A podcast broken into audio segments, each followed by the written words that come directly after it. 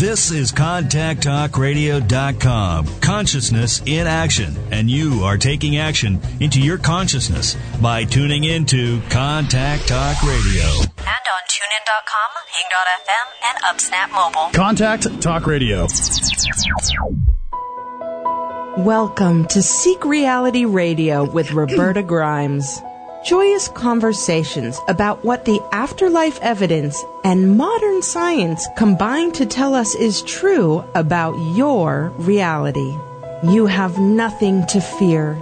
You are eternal and you are perfectly loved. Knowing the truth changes everything. Now, here is Roberta. There is one reality, just one, and neither mainstream science nor mainstream religions can tell us everything about that reality because at this point both are belief systems. One is atheistic, one is theistic. Neither is engaged in an open-minded study of the truth wherever it may lead, but fortunately, we have abundant and consistent witness from people who are used to thinking uh, that we used to think were completely dead, but who are used to thinking on a bigger plane now because they live in a greater reality that we can only talk about. We know now that they're living and that their reality actually parallels our own is in, it is in the same place as our own. We, will be talking about the implications of that in various segments of this show. But the important thing is that what all that we're learning tells us is simply this. You are an eternal being. You never began and you never will end. You're living on a, a plane much greater than anything you ever imagined. Our guest this week is Dr. Karen Herrick. She's a counselor with special expertise in helping dysfunctional families. She joins us for the second time to talk in particular about the effects of things like alcoholism, alcoholism and other addictions on families and especially on children who grew up in those families. Karen is one of a new wave of professionals who use what we're learning about the greater reality to better inform and aid their work. Welcome back, Karen. Thank you so much for having me. Karen, let, us go back first and talk a little bit about your history because some people may not have heard the other, uh, the earlier um, podcast we did. Sure. Um, well, I was um, I, I was born into a very dysfunctional alcoholic family. My father was alcoholic. Um, in fact, he was overseas when I was born, and my mother was not married. and she was oh, a Catholic, wow. a Catholic who had um, gotten involved with a Protestant, and um, so she was kicked out of her house. And my Protestant grandmother took her oh. down in the country to live, and um, then they had to wait for my father to come home and there, then there was a minor problem because my father was already married, but he hadn't told anybody. minor problem, yes. so anyway, I was born into that, and um, so that mixed, okay. that mixed marriage of the Catholic and the Protestant. Um, my mother always had the guilt and shame of of what happened to her, and she never found a priest that she could talk to, or wouldn't, you know, really didn't go to anybody to try to figure this out. What what her basic guilt and shame was about. Anyway, he kept drinking, and as with any alcoholic family, there's a lot of arguing because um, there's always the responsible person who's the enabler of the alcoholic trying to get the alcoholic to stop, and the alcoholic is always denying that he's doing anything wrong. Um, and so that's one type of dysfunctional family. And um, there was a book written years ago um, by Janet It's called Adult Children of Alcoholics. And she was married to an alcoholic and had three kids and then got divorced and went back to Montclair University here in New Jersey and, and wanted to get an um, educational doctorate. And she said she wanted to study whether having an alcoholic father, how it would affect her children. And they told her that um, that would never be an important topic for anybody to read. And she said, oh. well, she really didn't care. She would do it anyway. Oh. And her book sold over a million copies. Wow. So anyway, she became a millionaire on that book. And really what we learned from that was people would there are different characteristics which I'm going to go over. And um people would come in and say well I have those characteristics but I didn't come from an alcoholic family so why do I have them? And then we dis- discovered that any kind of a family where your emotional needs weren't met where your parents were busy with other things um would give you uh, the characteristics of coming from an alcoholic or dysfunctional family. Wow interesting. Yeah, so I'll just go into what some of those are, and then you can ask me anything you want. Okay, um, that's great. One of the problems they have is uh, people. Some of the people is they have difficulty following a project through from beginning to end. So they will start many things and not finish them. Uh, some of them will lie when it's just as easy to tell the truth, and that was because you would be in trouble, so you would just lie to get out of trouble and um, try to keep yourself, you know, beige like the wall, so that nobody could really blame you for anything. Because Yeah. blaming is very common in an alcoholic family. They, the alcoholic, of course, blames everybody else for for his drinking, and I say his because there are more male alcoholics in this country than there are female, uh, statistically. Um, some of, uh, many of them, uh, children who have been raised um, with in this kind of family, judge themselves harshly. They ha- have difficulty having fun. Uh, they take themselves very seriously. Um, they have difficulty with intimate relationships, mainly because they never saw one that really worked. Um, they overreact to changes over which they have no control. They seek approval and affirmation. Um, they usually feel that they're different from other people, and they keep themselves kind of in a bubble, maybe, um, and look very cool and aloof when really uh, they're just really trying to look like they they are normal. Now, what they don't realize is that dysfunction is normal. So that coming from the kind of family they come from, that's about 95 to 98 percent of the families in America. Are you serious? No, I'm serious. Right. And we're all driving around at night looking in the windows trying to find where, oh God, how are they doing it in there? Well, there's, there's just different kinds of dysfunction, you know. So most people have something. And then we can talk about what that means. Um, so then some of them are super Wow. responsible and some of them are super irresponsible. So it's a very black and white type of um, um, attitude that you get from living in, in these kinds of families. And they're extremely loyal, even in the face of evidence that the loyalty is undeserved. And then some of them turn out to be impulsive, like the alcoholic, and tend to lock themselves into a course of action without giving serious consideration to alternative behaviors or possible consequences until they're up in their neck in a real big problem. Um, and then many, they're guessing at what normal behavior is because they don't really know. So those are the 13 characteristics that uh, Janet wrote about in her book in 1983. 83. Wow.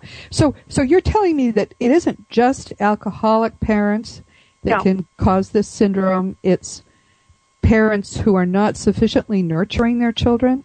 That's right. And you know, and there's not a lot of communication going on. They're um, they're tied up with their own lives and um, just not really paying attention to the children. Now, I think in, in our culture today, some of that has gone the other way, where now the kids are running the household. Yeah. You yeah. know, yeah. Right. But in, in still in these alcoholic and drug addicted homes, the parents are busy uh, doing, you know, taking care of whatever it is they think they have to take care of. And then we usually have the roles in the family that come out of that so that um, I know that you said you were from an alcoholic family, and I am too. So um, we could go over what roles we were. Um, and this is generally in any family, but they're just um, more rigid usually in an alcoholic or very dysfunctional family. So the first child generally doesn't have to go this way, but just generally is the family hero.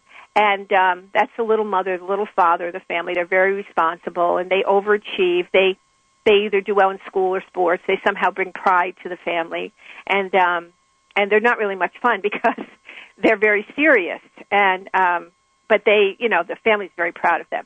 The second child, it's almost like they looked at the first one and said, "I'm not, I'm not going to do that. That's too hard," and they became the scapegoat or the problem child. And they're very, they have anger issues, uh, very withdrawn, sullen. They get negative attention. Um, they're just, you know, the parents that bring in this is the kid that brings the parents into therapy, not because of alcoholism, but because we can't do anything with this kid. You got to do something with this kid. And you know, and I'll say, well, you know, we we have to um, we have to praise him or her, you know, when they do something, you know, that that's noteworthy. Well, he, they don't do anything. You know, they just have a a negative opinion of this child. And so I tell the child that they're the ones that have has been scapegoated in this family, and they probably get blamed for a lot of things they haven't done, and they agree with me. And um, so that there's lots of things wrong in the family, and they're going to help me find out what that is, and it isn't just them. Then the third Huh. child is the lost child, quiet, shy, and sensitive, more introverted, daydreamer, um, kind of drifts and floats through life, follows the other kids, um, is not good on decision making at all, you know, just kind of is a follower. Um, the fourth child is a mascot or a clown, and they use humor either in a positive or negative way to get attention. And we've all seen that, you know, in our different classes we've attended. And then there's a, in some models there's a fifth child called the placater child, and they just try to make everybody happy. Huh. This is so interesting. Isn't it? And well, then um, I think yeah. the, I think the role should be on Oprah. I mean, I, I did it on a television show in New Jersey one time, and they got so many calls you wouldn't believe. And they said, "That's my family. That's it. Why didn't somebody tell yeah. me?"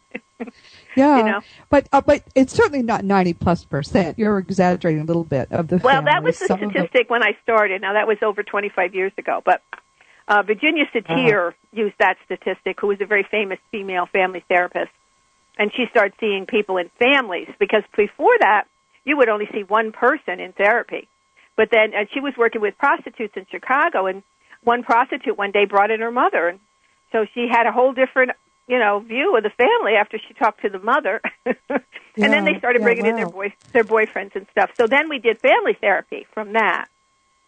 But yes, the statistic was very high. I'm not really sure what it is now, but the people that come to me really feel, you know, that they are they are alone in this. They're the only ones who feel this way, and and so part of the um, therapy that I do is to to make them understand. I mean, haven't you watched Oprah? Haven't you seen all these people on these television shows? Um, Judge Judy. I mean, look at the dysfunction that we just Mhm. use for entertainment.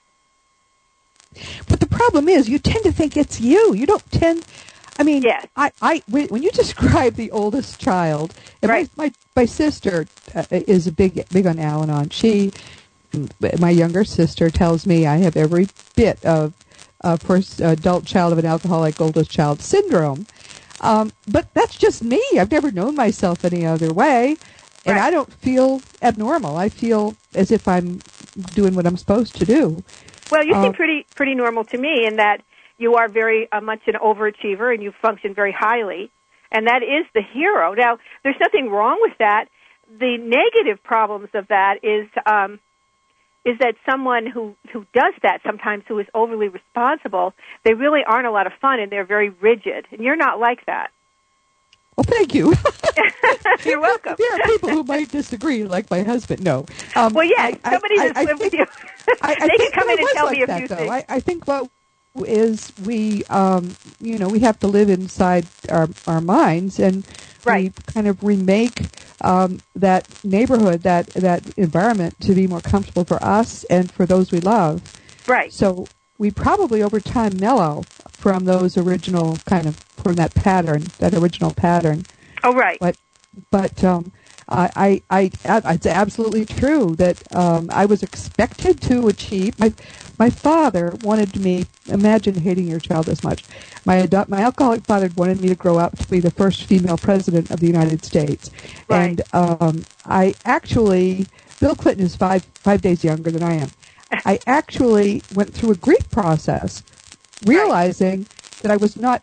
Last thing I wanted ever be president. Oh my lord, what a horrible job! But I, I realized I had disappointed my father because Right. you know I was I was supposed to do it, and somebody else did, uh, and and that's troubling. That's maybe the first time I realized that what they that I was trying to please him. I don't think I ever felt that way before then.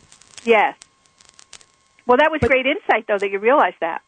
Yeah, and and um, I, I but I think that that may that's probably part of the al- adult child of an alcoholic syndrome. That to some extent, you're living your par- your parents' dream for you because you're trying so hard to to please them to Yes. make it all better. To ma- you know somehow if you're good enough, if you're perfect enough, if you do well enough at school, and if you achieve enough, the family better. You're you're Yeah. carrying um, as my sister says, you feel as if you've got to save the world before breakfast. Right. That's that's kind of the feeling I think I've had, um, and now I realize, thanks to talking to you, where it comes from because it's not a normal feeling. Most people don't go around thinking that the world rests on them to save, but Well, I some, certainly some people do. Now, now that is why people go to Al-Anon because the joke is that an Al a, a really real codependent, um, when they drown, someone else's life flashes before their eyes, not not their life. For me, it's the world's life.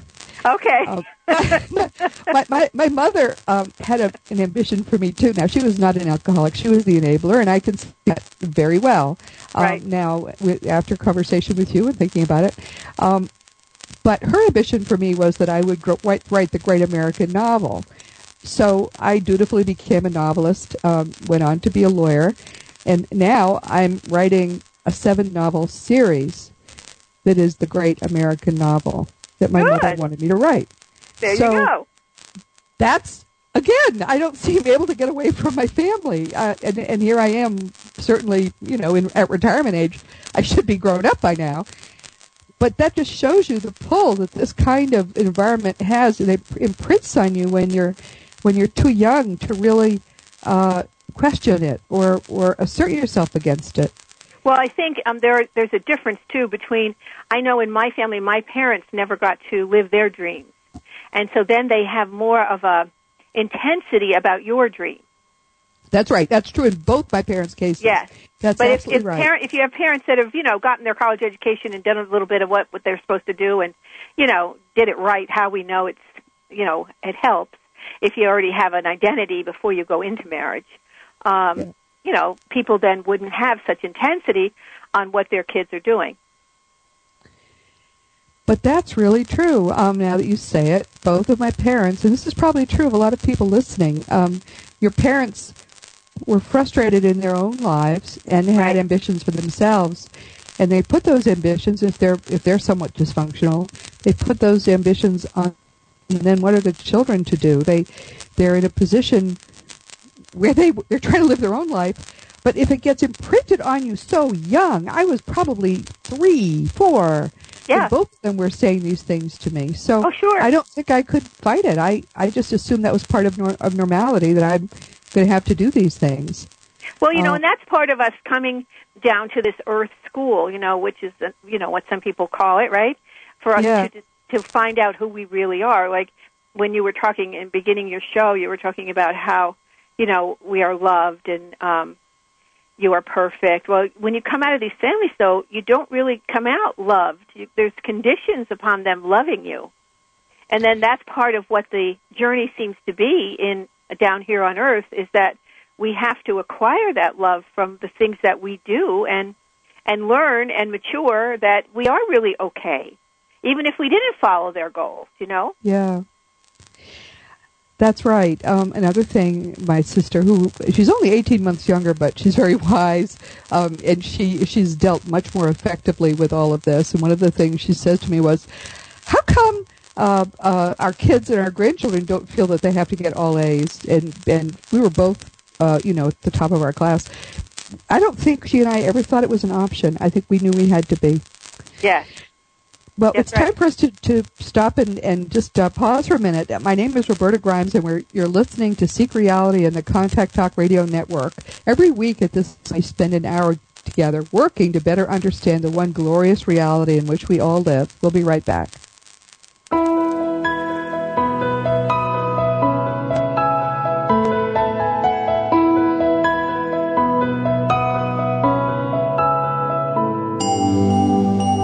When she was eight, Roberta Grimes had an amazing experience of light. She spent the next 50 years researching the afterlife to try and understand what had happened to her. And the result is her book, The Fun of Dying. Find out what really happens next. Roberta's book is Cliff Notes to 200 years of abundant and consistent afterlife evidence. It will show you why extinction is impossible for you, explain how you can enjoy the death process, and describe for you in wonderful detail the glorious heaven that awaits us all. Available on Amazon in Kindle and in print, The Fun of Dying will start you on a thrilling and life affirming voyage as you learn the glorious truth about who you really are.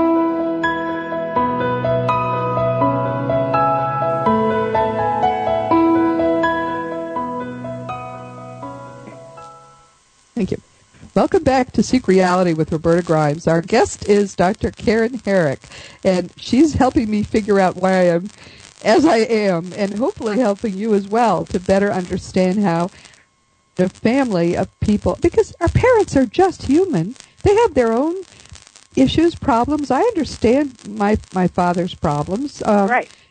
coming through. Well, and, and that's and that's a good thing because you don't go through life angry um, that nobody really appreciated you for what you did or blah blah blah whatever it is. Um, because a lot of people that come from alcoholic or dysfunctional families are very angry. Really? Uh, yeah. Uh huh. Yeah. Well, and that would be the scapegoat or the problem child. Um, and maybe maybe they become alcoholic or use drugs or get pregnant early or do things that kind of messes up their life early. Um, and then of course they spend a lot of time blaming you know their parents. I, so I think if you have insight as to where your parents came from, then you have better insight on yourself and, and how you reacted to that. In fact, Carl Jung in his therapy talks about a five layered unconscious. The first layer was just what we, we were mentioning in the first part of the show was that, you know, coming from an alcoholic home, you have these characteristics and you, you had played one of, one, a couple of these roles usually. The hero, scapegoat, lost child, mascot, or placater. And so that would, that's really what you got in life. And now what are you going to do with it? You know, what are the Yeah. assets of that and the liabilities? And then the second layer of his unconscious are your parents' issues and how th those issues affected you. Um, so, I mean, like with Carl Jung, he was um, his father was a minister, but not, he didn't think a very good one. His mother was a psychic, and um, she had lost three babies before him, and so you would think that he would have been covered about and all that, but she really was in the, in and out of the hospital. So I think the woman was, you know, labeled mentally ill, and who knows how much of that was spirituality and psychic and you know mediumship, and how much was really mental illness.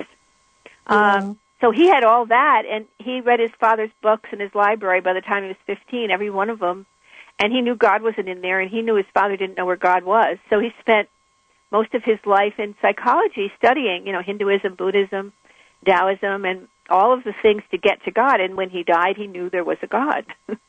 you know, so Wow. actually he overcame, you know, what his father didn't have. Yeah.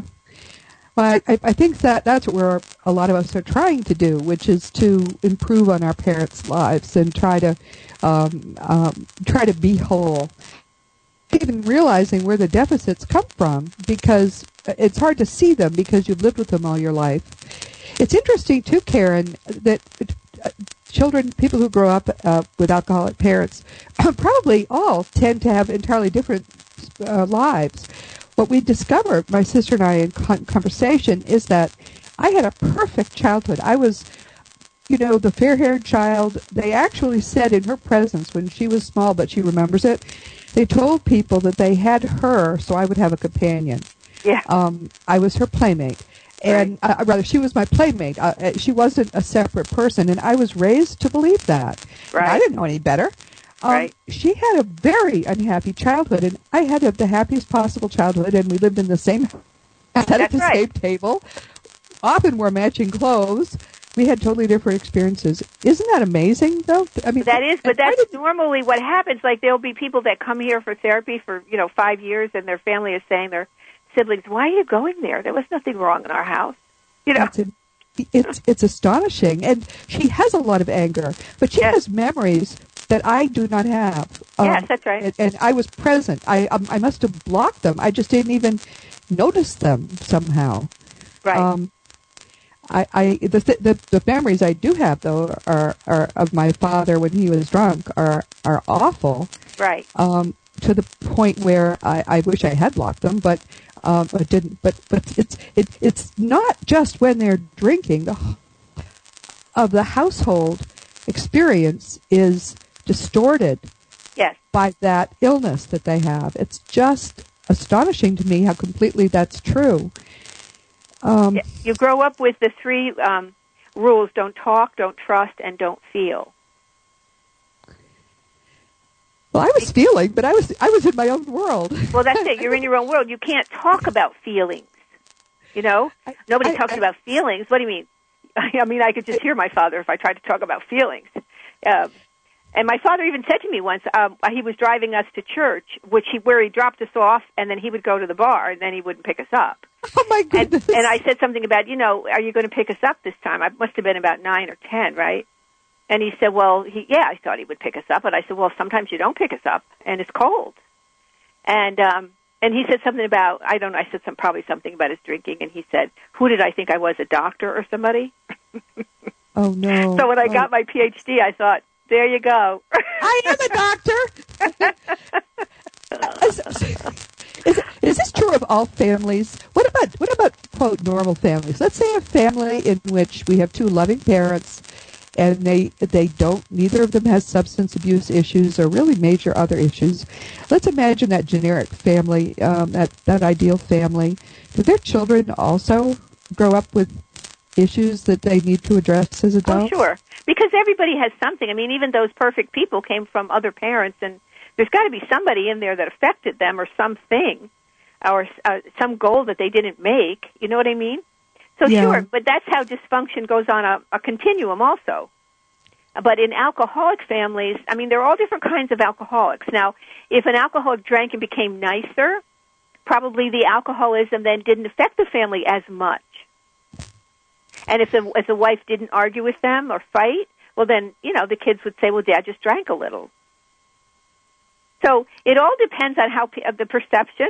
Um, uh, for instance, it's interesting though. This I love this story, and um, I don't know if I told this story before. If I did, stop me. But Ronald Reagan, his mother, and before her time, told both of her boys, "Your father's an alcoholic, and it isn't your fault. And what he does, he loves you very much. Uh, however, he's, he drinks, and this is what happens, right?" So anyway, Ronald Reagan comes to New Jersey, and he to, for some political thing, and Riley Regan, this is confusing, um, is the he's the head of the division of alcoholism at that time, and he's also the civil servant of the year. So he gets to be with Ronald Reagan. And so Ronald Reagan says something to him about, oh, you're the head of alcoholism in the state. He said, you know, my father was an alcoholic. And Riley says, yes, so was mine. Now, Riley went to prison and reformed from that and all that kind of stuff because Riley was an alcoholic and he wouldn't mind. He's dead now, but he would not mind. I got his permission to tell this story because I said, Riley, this story should be written down. So yeah. Ronald Reagan says, well, my father was an alcoholic. And Riley said, yes, so was mine.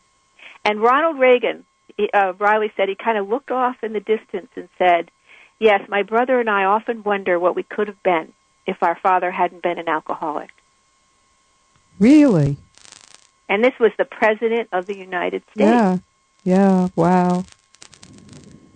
So, you know, people have a hole um, if they don't understand. Um, I mean, the alcoholic, the adult children of alcoholic movement was big in the early 80s. And in California, they, they, they always had AA and Al Anon. Well, they had AA in 1930 and Al Anon in 1950. And then there were these people, and, and the first step is I'm powerless over alcohol. So, of course, there were these aggressive adult children of alcoholics who are now 20 or 30 or ever old and they didn't want to say we're now powerless over alcohol. You know, I'm not. So yeah, they right. founded the Adult Children of Alcoholic movement, and they started their own 12 step meetings away from the um, organization of AA and Al Anon. Well, then when A- Al Anon realized how many people were joining this movement, they got their own Adult Children of Alcoholic meetings. So yeah. in the 80s there, we had all kinds of meetings for people who were raised in alcoholic homes. And then other people could go also that were raised in just different dysfunctional homes. Um, so it was a wonderful time to really uh, kind of find out about yourself. And then, of course, Oprah started, and, you know, then everybody's into self-help now. One of the things that you and I are working on together is, uh, and, and with some other people who are all phenomenal, is the notion that once understand that reality is much more complex than the clockwork universe or than the you know airy religious kind of reality that uh, a lot of people feel they're they're living in two realities. One is the clockwork universe the other is this you know god is somewhere and it's you know somehow on a cloud whatever. But there is one continuous solid mostly solid reality much of which is not uh, we are not aware of when we're at this reality, this level. It's an um, unseen reality. It's it's it's unseen from here. Right. But but what what I try to help people understand is that when you die and your brain ceases to be the place where you think you are, but instead your mind tunes to a to a higher vibratory level, whole new solid reality, and you go on with your life. It's right. just like changing channels. But that reality that is right here in the same place we are, just as all those TV channels are in your room, you just pick one up. That reality affects everything that we're doing, everything we're thinking in ways we don't even fathom. And one of the things I guess I wonder is how do you see that in your practice? Um, how do you how does that affect the work you do with people? Are they do you have people who have or extraordinary experiences, for example, as they begin to become better, or how does that help them? Well, we call we're talking really about the stages of recovery, and you're talking about a spiritual stage. Okay. Yes. So people yes. come in. Many people come in with no religion, uh, religious background. Some people come in with some. Um, here on the East Coast, there's a lot of Catholics. Um, so they come in with that religion um, or no religion that their parents gave them. So many of them do not trust anything like that. So I don't start with that kind of conversation. Okay. Right. And then right. one of my questions would be, um, you know, are you religious? Or what religion were you raised? And then, but I'm not religious now. Okay, great. So you're spiritual. Forty percent of the population is spiritual. Um, so, um, what is it that you do believe? I always try to get that within the first sec or second session. And and sometimes they'll say, kind of like me, I didn't believe in any religion. I figured, um, well, number one, they argued about which one was right, so I just left that conversation. and I thought God was probably not watching us anyway because this was too much of a mess, you know. And um, right. so that I thought it was something about the wind and the American Indians that I had read, and it seemed to me, I, I would walk in nature a lot because I lived in the country, and um, it seemed to me that God was behind nature. And so I could see that there would be some kind of power in the wind, and maybe that was a force that was like God. So they go, they do something like that. Okay, great. Well, then we'll start with that. And as we go along with their um, progress, then I just kind of bring in different spiritual stories or maybe even like Eben Alexander, I just went to Crete to be at a conference where he spoke. And, you know, last October I gave that story out to anybody who wanted it from Newsweek because, you know, he wrote the book Proof of Heaven and there is a heaven. This neurosurgeon went there. And anytime I can give something like that, I, I give it say, what do you, you just tell me what you think. We can talk about it, you know, someday when there's not much else to talk about. And so I try to educate them in that way and they're, you know, if they, if they're interested. If they're not interested, I don't go there at all. And what, what we found in, in working with adults from alcoholic families was that spirituality was usually, just generally now, the last stage of recovery, and some people did not get there. Huh. When you said the last stage, you mean they basically have resolved their guilts or griefs or angers? Right. Um, okay. Yes, they've gone through all that, and they still, you know, um, they they believe whatever they believed when they came in. That's as far as they want to go. Now that's not my usual client because my usual client really is very spiritual, and some of them have had um, a lot of spiritual experiences. Uh, many of my people have been incested, and when you've been incested or had a lot of fighting in your house, uh, or maybe been beaten, you have disassociated as a child. You've left your body in mind anyway, so that you're not there because if I'm not there, I can't get in trouble and they can't get me.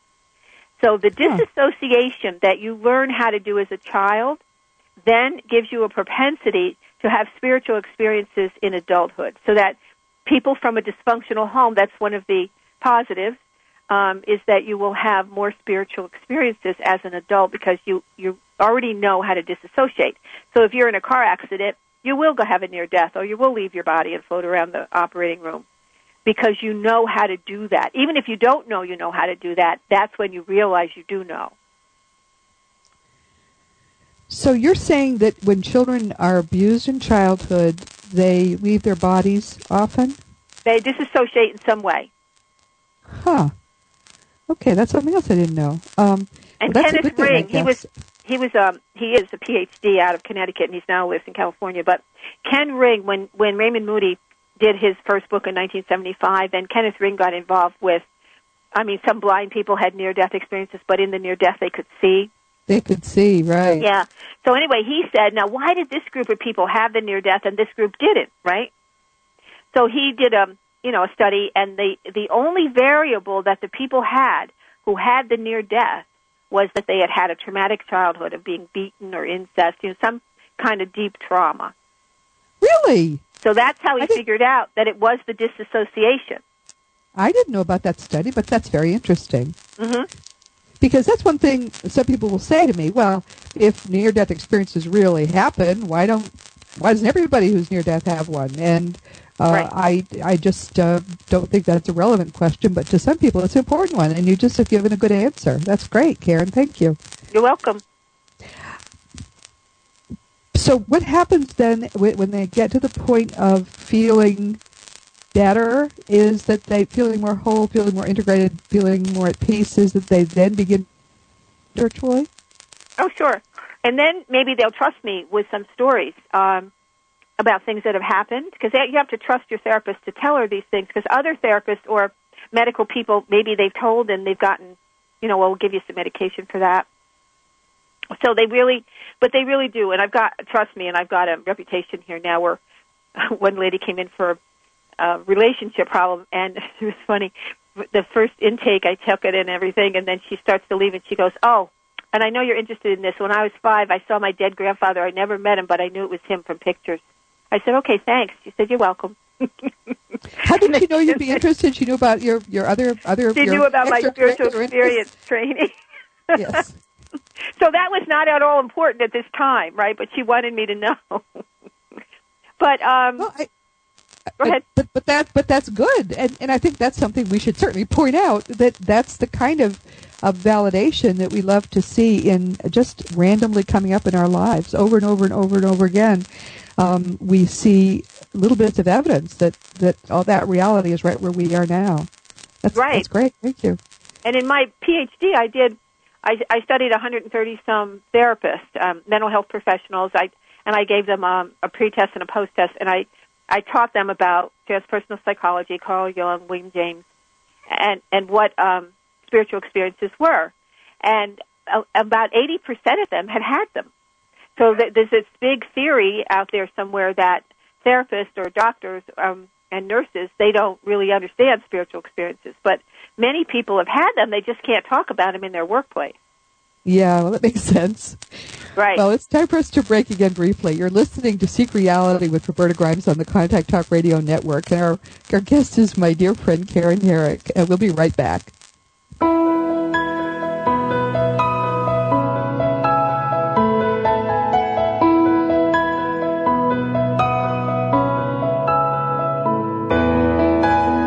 If you've ever wondered why you're here, if you wonder whether God is real, if you wonder why life isn't fair or whether there's life after death, let Roberta Grimes help you learn the joyous truth about your own reality. Roberta has trouble with believing things. She's always wanted to know. So she spent decades studying nearly 200 years of afterlife evidence.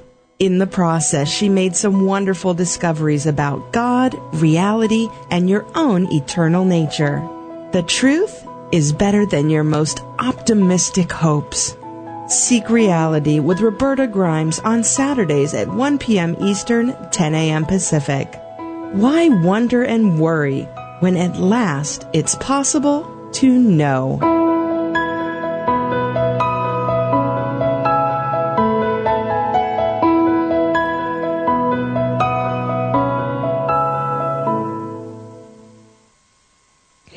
Welcome back to Seek Reality with Roberta Grimes on the Contact Talk Radio Network. We're talking with the wonderful Dr. Karen Herrick, who's a counselor who uses the kinds of information that we learn from studying the greater reality in her day-to-day work, helping especially dysfunctional families and people who have who live in dysfunctional families or have are from dysfunctional families. Her book is You're Not Finished Yet, which is if you're at all interested in these topics, it's a great book to just pick up and learn more about the kinds of possibilities for your life that you may not have known were there. Welcome back, Karen. Thank you. Uh, one thing we haven't said is that I'm located in Red Bank, New Jersey, just if anybody wants to know that. And my email is Karen, K A R E N, at Karen Herrick, H E R R I C K, dot com. Dot com. Um, so, and, and Karen is taking uh, patients. So, if anyone or, or, or subjects or what you call them clients, I guess. Yes. So, so if you have issues in these areas, um, she would be someone that certainly I would go to. Um, I, I think I've mostly fixed myself, but having done that, I know it's not easy to fix yourself. So, therefore, it's good to have some expert to be able to give you some shortcuts. Yeah, it goes faster. it does. So, so, so all of us are from families where, where all of us are sort of damaged by the time we grow up. I don't think you uh, it's possible to grow up without having things happen. Some of which you can't really feel you can talk about to anyone else. Some of them happen outside your family, um, and so it's it's kind of important to feel that there are people that you can talk to who will understand, listen, not blame you, not judge you, and try to help you integrate uh, and make your make yourself whole and comfortable so you can go forward. I think that's too too often we try to be a soldier. You know, I'm a soldier and I can yes. do it myself. But um, and the biggest I, area I, I think that we need to have help in is how to communicate, um, because if you're living in a family where there's a lot of um, um, you know anger issues and people acting out, and then then there's periods of silence where nobody's talking, and you just kind of tiptoe around, you know, hoping nothing's going to happen again to start it. Yeah. We right. don't learn how to really communicate. You don't know how to if someone says something that hurts your feelings, you don't know um, you know, how to say that, you know, that just hurt my feelings. I wish you wouldn't talk to me in that tone or yeah. nobody has ever taught us how to communicate. And that's the biggest problem. That's really what um what I do the most here, I think, is is um and that's why group therapy is good. Um because they learn in group they can say anything to each other and there's trust and they learn for the first time maybe what what ha- what it's like to have another adult who really will not attack them or blame them for what they're saying. They'll just listen to them. Yeah, wow. So that's that's a big thing to learn how to talk and to trust that you will be validated and listened to, and then to pick those kinds of people on the outside that are going to do that with you. You know, because we don't know how to pick people that are really trustworthy. Because I mean, if an alcoholic, I know my mother and grandmother told me, go in and ask your father not to drink because he'll stop for you. Well, I went and asked him not to drink. He didn't stop.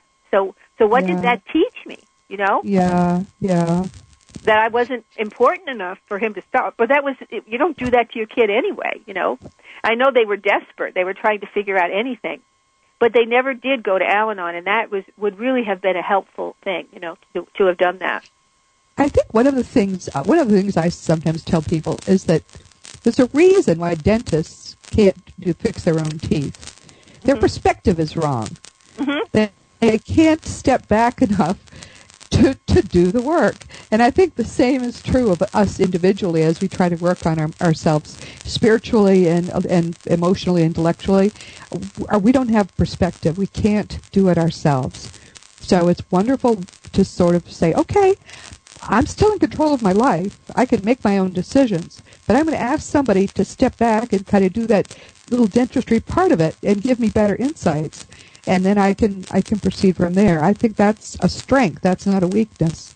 No, that would be a strength. And also to know that you could have a difference of opinion. You don't have to agree, but that people could just listen to what your difference is.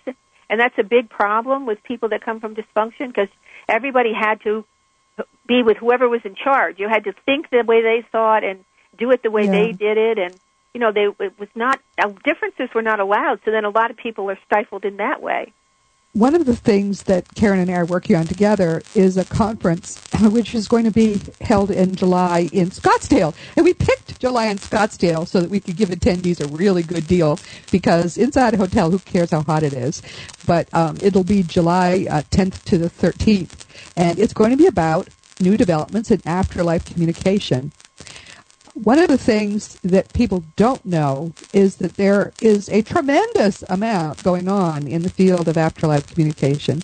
Karen and I are co-chairing um, this conference, and uh, we're going to, in a few uh, a, a Dr. Craig Hogan, who is doing a tremendous amount of work to put it together, uh, to talk more concretely about the kinds of people who and the kinds of things they'll be talking about. But you'll be astonished to find all the different ways that, that the dead communicate with us. And the more and more we're, we're learning how to initiate those communications and we're learning how to make them happen. And I think within, uh, certainly within our lifetimes, but maybe within the next 10 years, we're going to have what amounts to a telephone. A way for uh, you and I, if we want to talk to someone who has graduated to the next level, to be able to actually communicate. And that, to me, will be the Holy Grail. That will be the most wonderful moment in human history because then we will A, know that they're alive, and B, imagine for a child uh, uh, trying to talk to a parent or a parent to a child or or spouses who are separated. Um, I know you're excited about the conference, Karen, and so am I. Yes, and I think um, I actually recommend some of my clients go to mediums um, to be able to talk to either their dead loved ones or well, they're all they're all dead, but um, the ones that have passed just recently or even your parents. So why don't you go and talk to your father about that, that he was so rigid about such and such, and now you're so rigid about it. Maybe where he is now, he feels differently about it. So why don't you just go and see? Well, maybe, maybe they have a friend who went. I said, well, talk to the friend and, and see if that helped her or him, you know?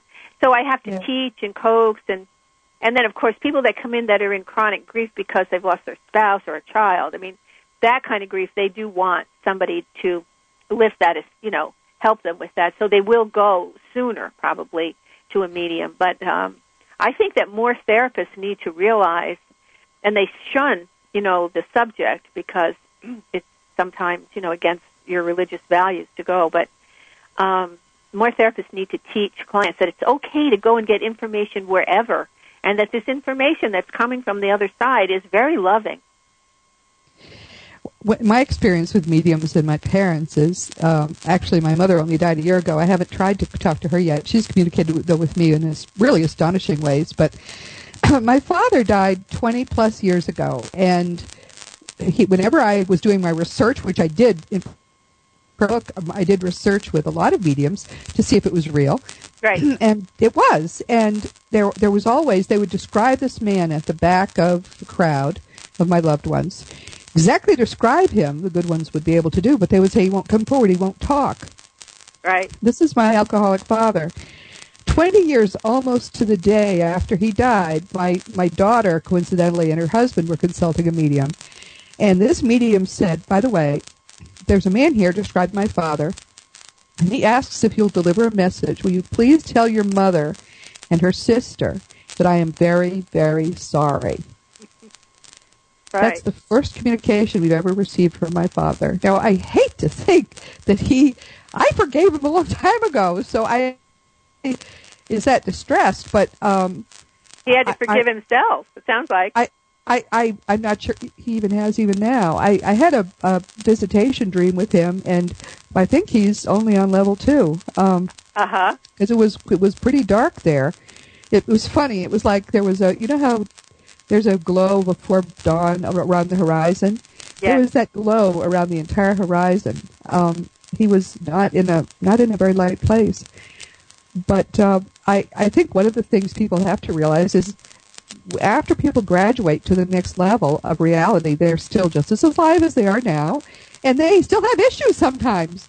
Yes. They don't have some issues they had here, but some of them they still do. And I guess I wasn't really as aware of that now, seeing my father's experience. Right. Yes. Um, you know, the more that people will read about the different, um, I would say, levels there are on the other side, that people do go there, and you know, if you've lost children, children grow up there and they learn, yes. and they're uh, spiritual guides and angels helping them grow, and they're watching you. Uh, they're always with you. The people that love you. Um, you, you, if, and if you can't feel them, of course, that's pretty normal. Um, but a medium would help you, and, and also you become more aware of different signs then and different feelings. Like I always get chills when I'm saying something that the other side wants me to say, either to myself or to somebody else. I call it chill therapy.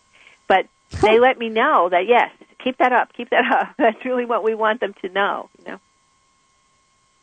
One of the things that we've learned is true is that if we reinforce the fact that they're communicating, if we say, thank you for showing me uh, for making me be able to smell your cologne, or thank you for uh, showing me uh, a group of butterflies flying together and it's really not butterfly season, or whatever it is they've done to give you a little sign. Thank you for that. Thank them for that. Um, right. Because when they know when they know you've noticed, they'll redouble their efforts to do more um, they get discouraged. Uh, I, I know a, a sixth level being who communicated through his mother, and he he just died five years ago, and he gets very discouraged that his friends don't notice his signs, and he says, eventually, I give up on people. That right. I'm trying to say, here I'm fine, and you know, I we, we I still snowboard where I am now, and and uh, and they get very discouraged when they don't have the opportunity to um, get that feedback. So for sure, if you think someone is communicating with you, just even if you're not sure, if it's a maybe, just say thank you for that sign. Show me something else. No, give and me more. Especially to uh, to learn to see trust is so important.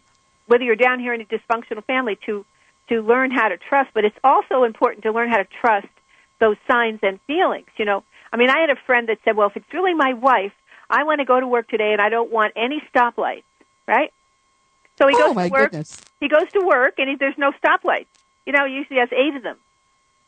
And then he says, "Well, now I need another sign." I said, "You just oh got my a goodness. sign."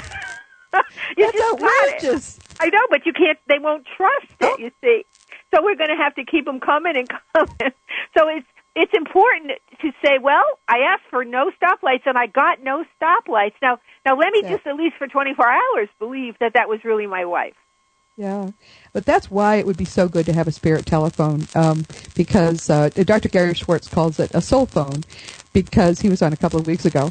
Uh, Uh-huh. If you have that and you can talk to somebody and hear their voice, Right. you know they're still alive, and I think that's what people really are hungering for.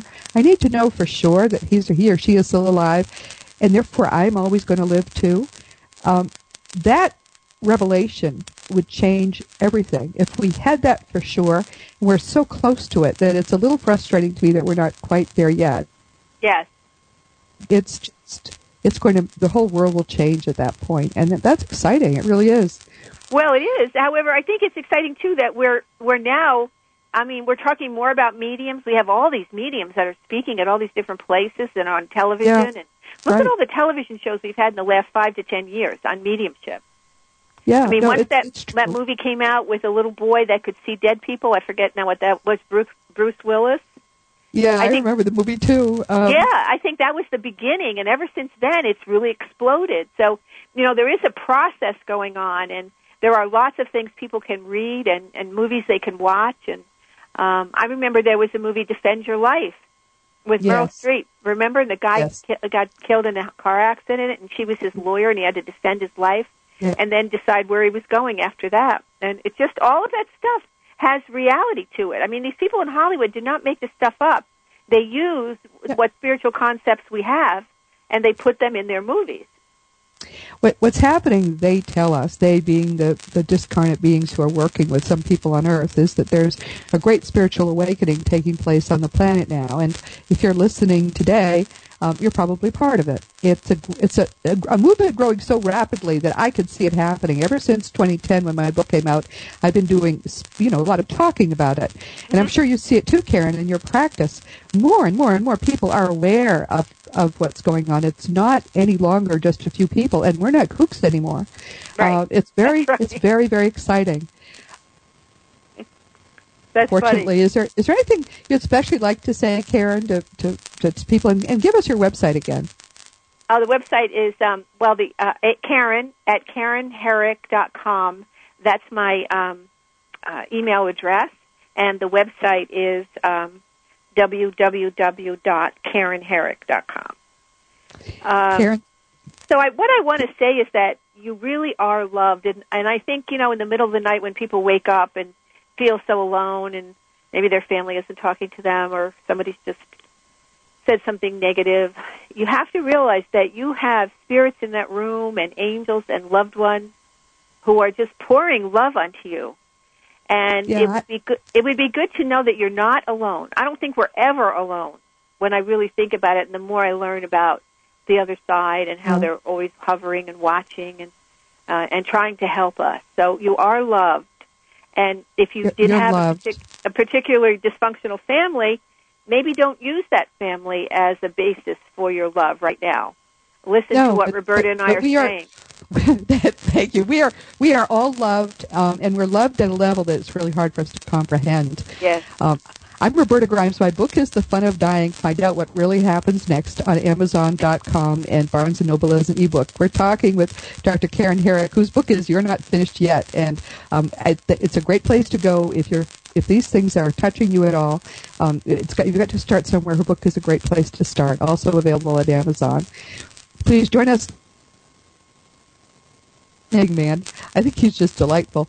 He's one of those people whose near death experiences completely transformed his life. You're going to love getting to know him, and so please just join us next week. And meanwhile, please join us at Afterlife Forums and join the discussion. Now go out and enjoy and make the most of this coming week in our one reality, knowing that you are an eternal being and you are infinitely loved. You've been listening to Seek Reality with Roberta Grimes joyous conversations about your eternal life.